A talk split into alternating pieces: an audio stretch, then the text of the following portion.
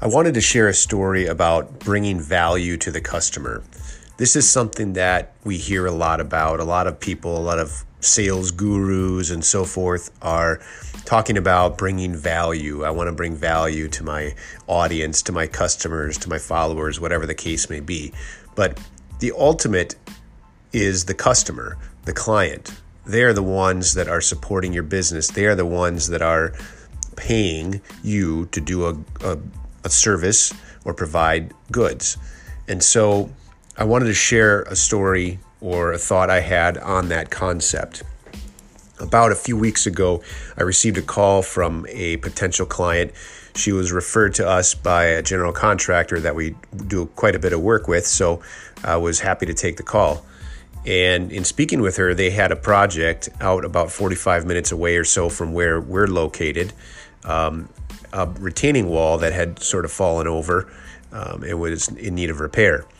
So I asked a few questions, got a little bit of information, and she sent forward uh, to me a survey that they had done. They had a, um, a site plan done as to what they wanted, and what they wanted was to repair a portion of the wall that had fallen over and then simply grade out the rest.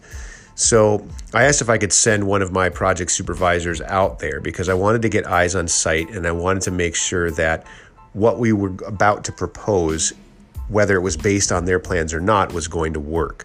And I also wanted to see if there was any issues with site conditions, accessibility, things like that. So my project supervisor went out there. He actually ended up meeting with her. I asked that he ask uh, when she would be there so that they could walk the site together, which they did. And then we put together a proposal based on what we thought was best for the site and what would solve the problem at hand. So we submitted two proposals one to replace the entire area that had fallen down, which included an area they initially thought they would simply regrade. And then another proposal to extend the wall into a, an area and take down a section of wall that really had no business being there any longer, given the fact that they were going to repair this this one section of wall. So in total, I had around 180 linear feet, um, where they were looking maybe to do about 80 to 100 linear feet. So we proposed the wall. We sent them the estimates, uh, gave them all the information, uh, but then we also had it pre engineered. Uh, we actually had an engineer do some calculations for us to make sure that the numbers and the solution we were proposing would be the best solution. So we sent all of this over, and I didn't hear anything back. And so I thought I would reach out after a week or two and ask just to make sure that they did get the proposal and see if they had any questions. And the woman I had spoke to responded and said that the owners had gotten a few quotes and that one of the owners wanted to speak with me about mine. So we set up a time and we ended up having a conversation. And some of the things he asked me were about constructability, how we planned on building it, made, making sure everything was included, asking about the type of materials we're using, asking about the methodology, and so forth. But they said they had several proposals, and he asked why we decided to not really follow the plan they had sent and put together a proposal that we did, which included a lot more wall than they were figuring. And I explained to them that although that the plan that they put together and they sent over may work, I did see quite a few flaws in it and potential problems down the road for them. Mainly things that had to do with grading, the pitch of the grade that they wanted to do, uh, some drainage issues, and things like that. And I told them that what I really wanted to propose for them would be what I thought was the best solution for their problem. I wanted to give them what I thought was going to work best and what they really needed based on my professional opinion.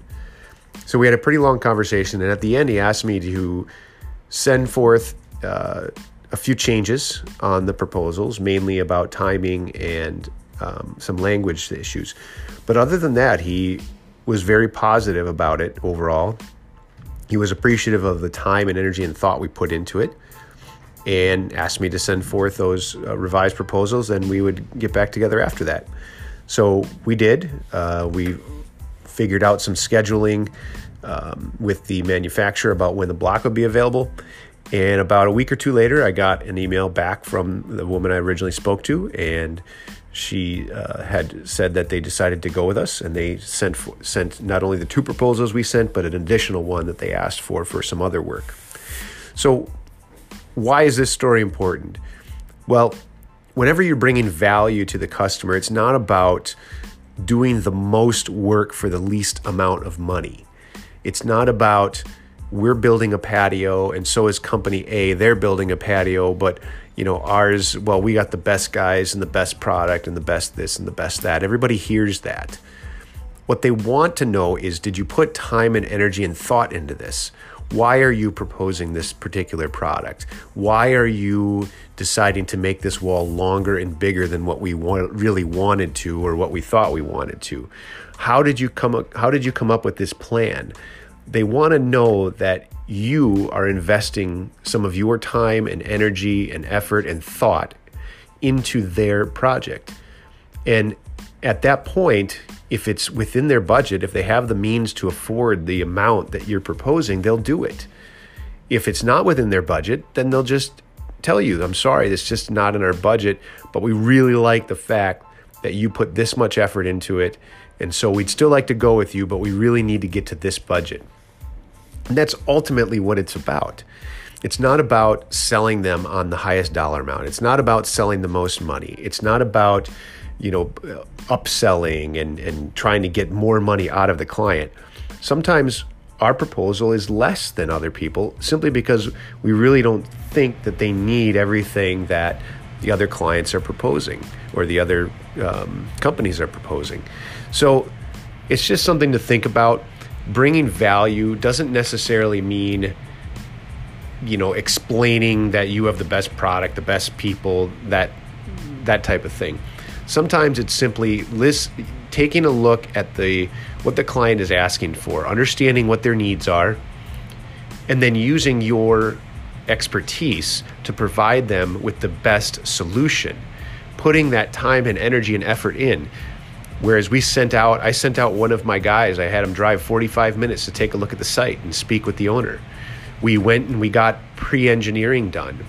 We, we, we had an engineer figure out what needed to be done with the retaining wall so that we could provide the best possible solution. And then we listed out all of the time and materials that we were going to put into this project. We also used a, a type of block that's not very common uh, but given the size of the wall and the nature of the wall, we thought this was the better solution than what's typically used. So all of those things added together gave that customer confidence that we had actually took the time to figure out what was best for them. And even though we were 60 or 70% higher in cost or price than everyone else, they saw the value in that. And that's really what bringing value to the customer is all about.